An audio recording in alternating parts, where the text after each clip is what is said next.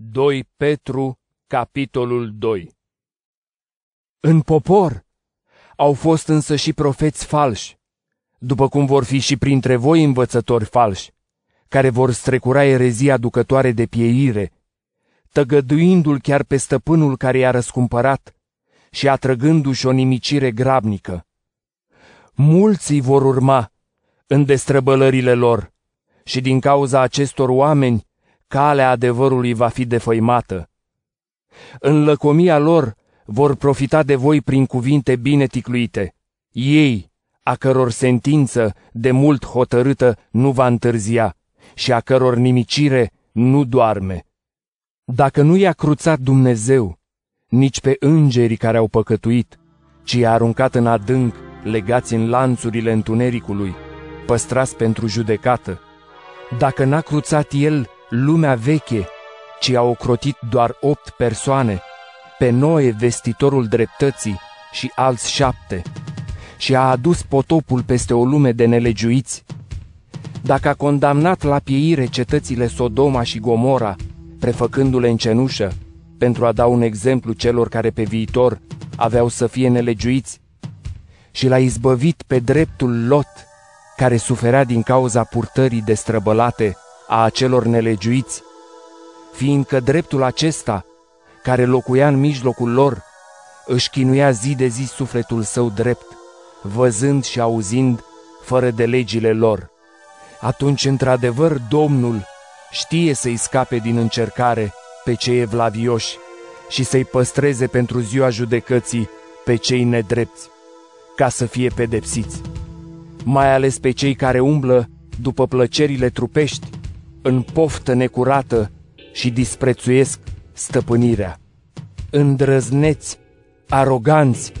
ei nu se tem să defăimeze slăvitele stăpâniri, în timp ce îngerii, care sunt superiori în forță și putere, nu aduc împotriva lor o judecată defăimătoare de la Domnul. Dar aceștia, defăimând ce nu cunosc, vor și pieri în stricăciunea lor, ca niște animale necuvântătoare, sortite din fire să fie prinse și omorâte. Culegând rău pentru rău, răsplata nedreptății, deoarece își găsesc plăcerea în a se destrăbăla în plină zi, fiind niște lepre și lichele care se delectează cu ademenirile lor, în timp ce se ospătează împreună cu voi, cu ochii scăpărând după desfrânare și nesătui de păcat, ademenind sufletele nestatornice. Ei au inima deprinsă cu lăcomia, sunt fii ai blestemului, care au părăsit calea dreaptă și s-au rătăcit, luând-o pe calea lui Balaam, fiul lui Bosor, care a iubit răsplata nedreptății și a fost mustrat pentru călcarea de lege,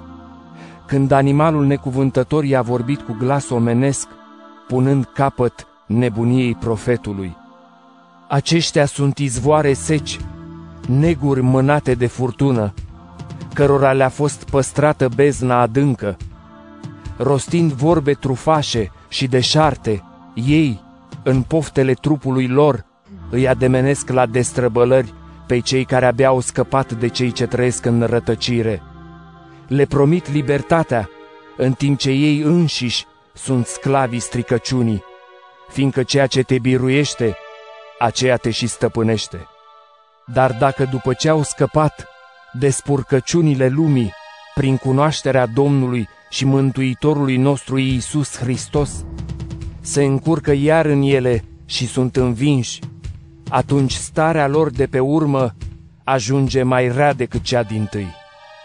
Ar fi fost mai bine pentru ei să nu fi cunoscut calea dreptății, decât după ce au cunoscut-o să se întoarcă de la porunca sfântă care le-a fost încredințată. Lor li se potrivește cu adevărat proverbul Câinele se întoarce la vărsătura lui